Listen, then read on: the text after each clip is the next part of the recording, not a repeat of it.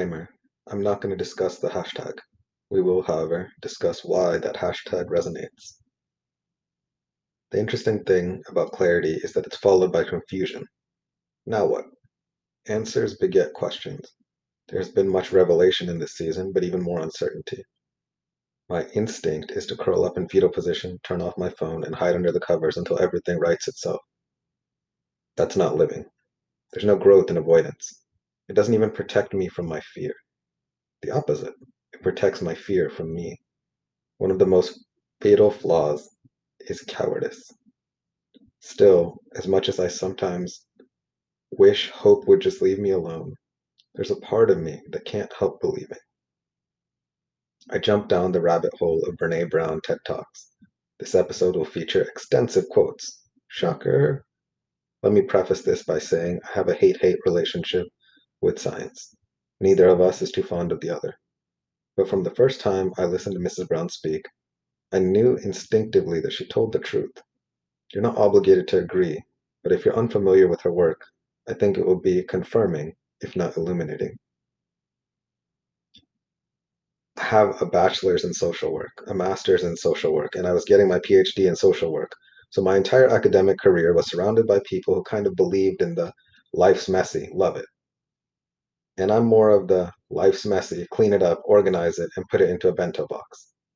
And so to think that I had found my way to found a career that takes me really, one of the big sayings in social work is lean into the discomfort of the work. And I'm like, knock discomfort upside the head and move it over and get all A's. That was my mantra. So I was very excited about this. And so I thought, you know what, this is the career for me because I'm interested in some messy topics, but I want to be able to make them not messy. I want to understand them. I want to hack into these things I know are important and lay the code out for everyone to see. Brené Brown, The Power of Vulnerability. Amen. Spoiler alert, life is still messy. So where I started was with connection, because by the time you're a social worker for 10 years, what you realize is that connection is why we're here. It's what gives purpose and meaning to our lives. This is what it's all about. So very quickly, really about 6 weeks into this research, I ran into this unnamed thing that absolutely unraveled connection in a way that I didn't understand or had never seen. And so I pulled back out of the research and thought, I need to figure out what this is. And it turned out to be shame.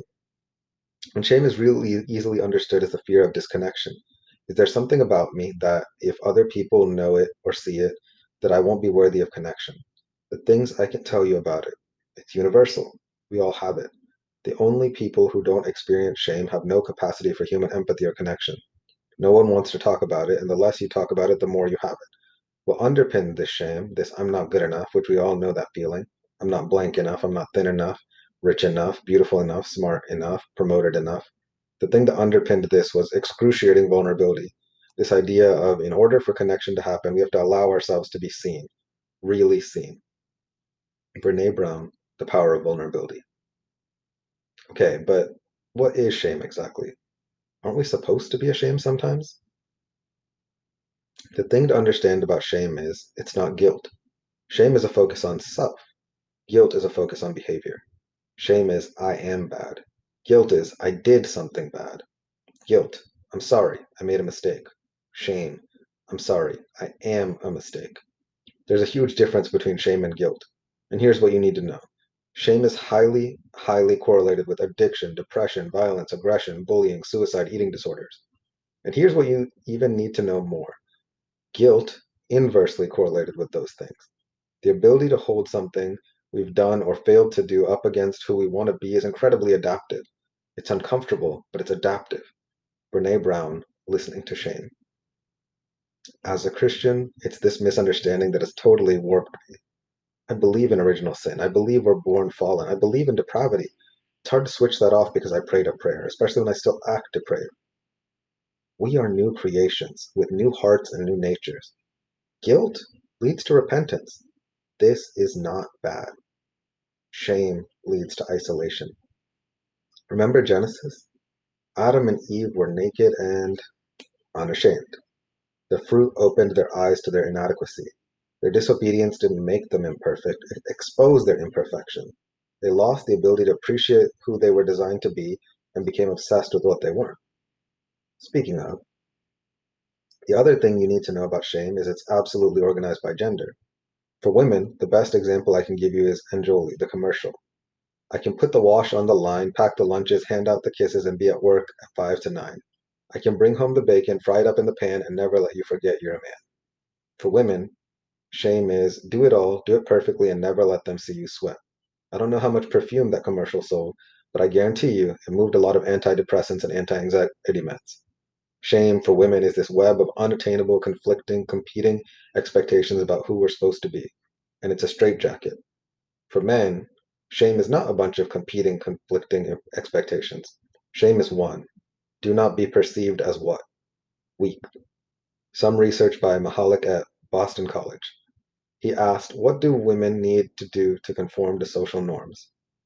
The top answers in this country: nice, thin, modest, and use all available resources for appearance.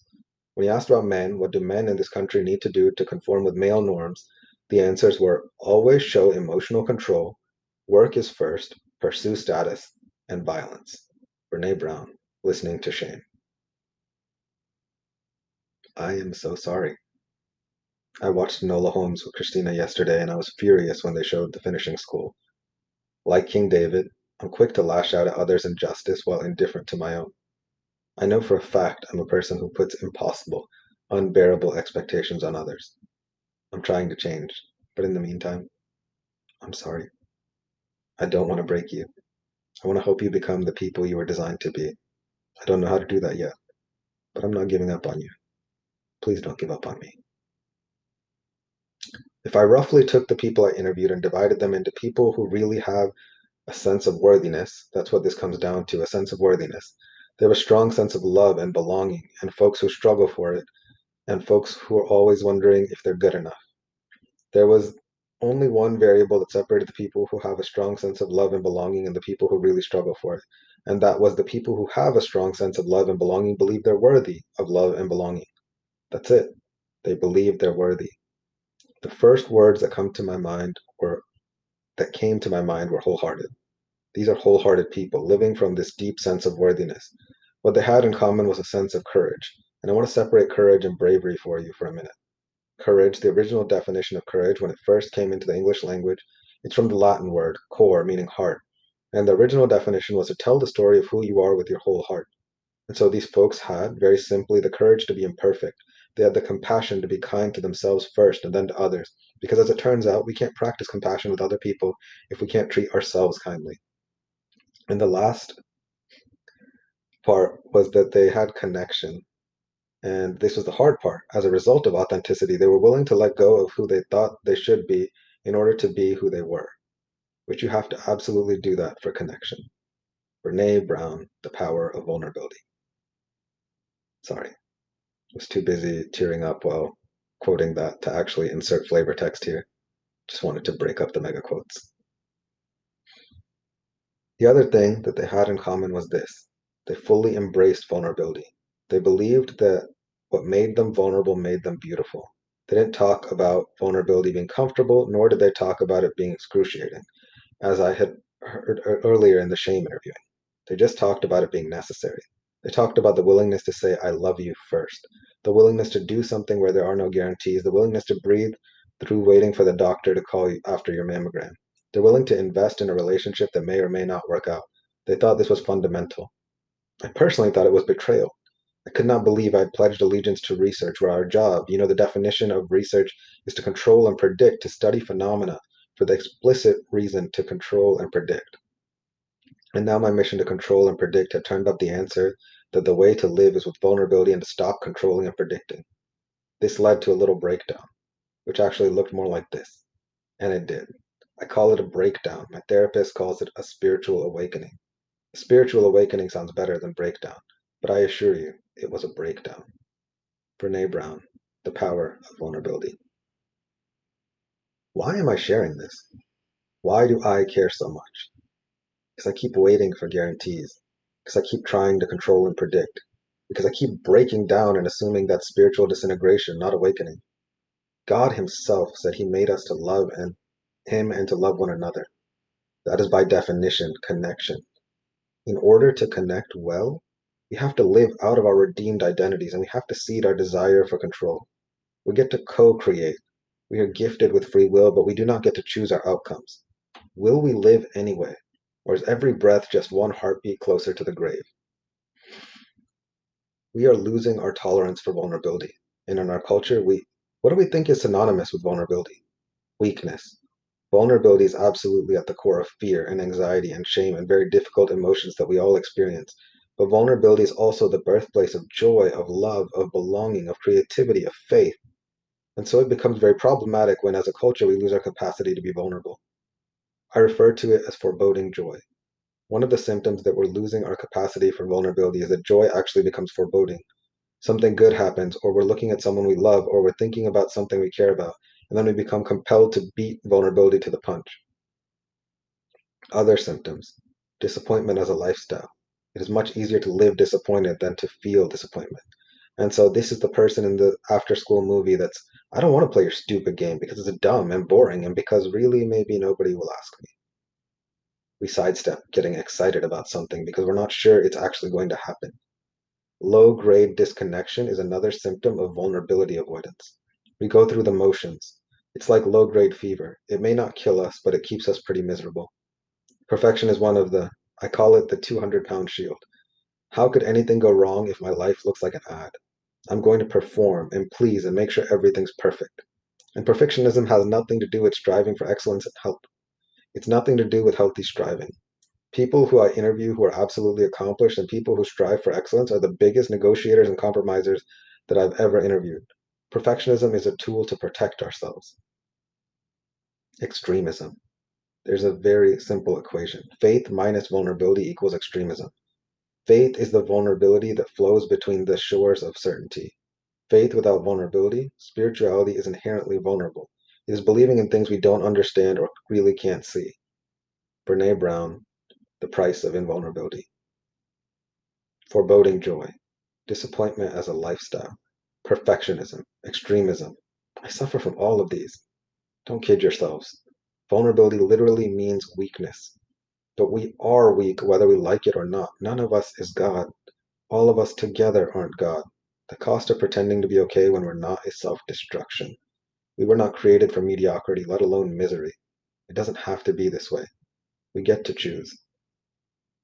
We numb vulnerability when we're waiting for the call. It was funny. I sent something out on Twitter and on Facebook that says, how would you define vulnerability? What makes you feel vulnerable? And within an hour and a half, I had 150 responses because I wanted to know what's out there. Having to ask my husband for help because I'm sick and we're newly married. Initiating sex with my husband. Initiating sex with my wife. Being turned down. Asking someone out. Waiting for the doctor to call back. Getting laid off. Laying off people. This is the world we live in. We live in a vulnerable world, and one of the ways we deal with it is we numb vulnerability. Brené Brown, The Power of Vulnerability. What are the consequences of trying to beat vulnerability to the punch? Here's the consequence to numbing that I've learned. As a vulnerability researcher, I spent the first 6 years of my research studying shame, empathy, and courage, and the last 4 years studying joy, authenticity, love, and belonging. And one of the things that I've learned that was very startling for me personally and everyone I've ever met is that you cannot selectively numb emotion. When we numb the dark emotion, when we numb vulnerability and fear and the shame of not being good enough, we by default numb joy. We cannot selectively just numb the dark emotions. We have interesting research around this.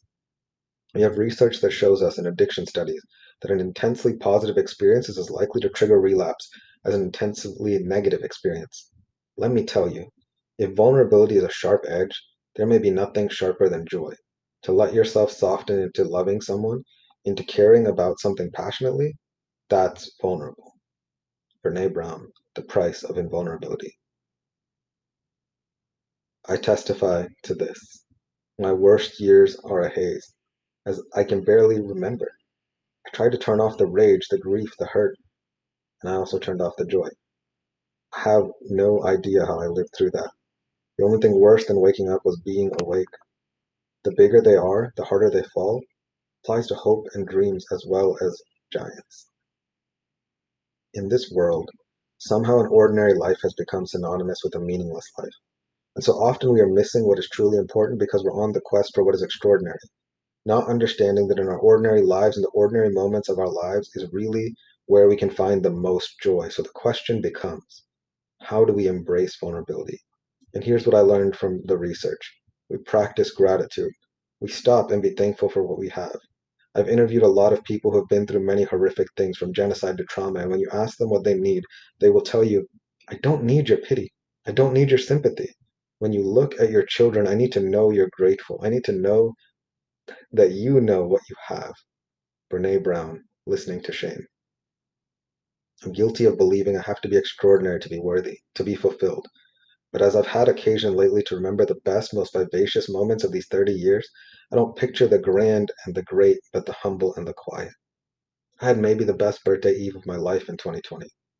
It wasn't elaborate. I played board games, ate amazing food, and stayed up late with my best friends. Everything I'd never asked for. Who could deserve that? But I savor it. Sometimes you get to enjoy things thrice. The anticipation, the experience, and the memory. Most of life is mundane, but that's not the same as profane. God is knocking. Can we hear him through our escapism? This is what I have found.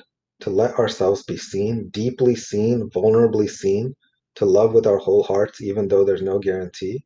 And that's really hard. And I can tell you as a parent, that's excruciatingly difficult. To practice gratitude and joy in those moments of terror when we're wondering, can I love you this much? Can I believe in this passionately? Can I be this fierce about this? Just to be able to stop and instead of catastrophizing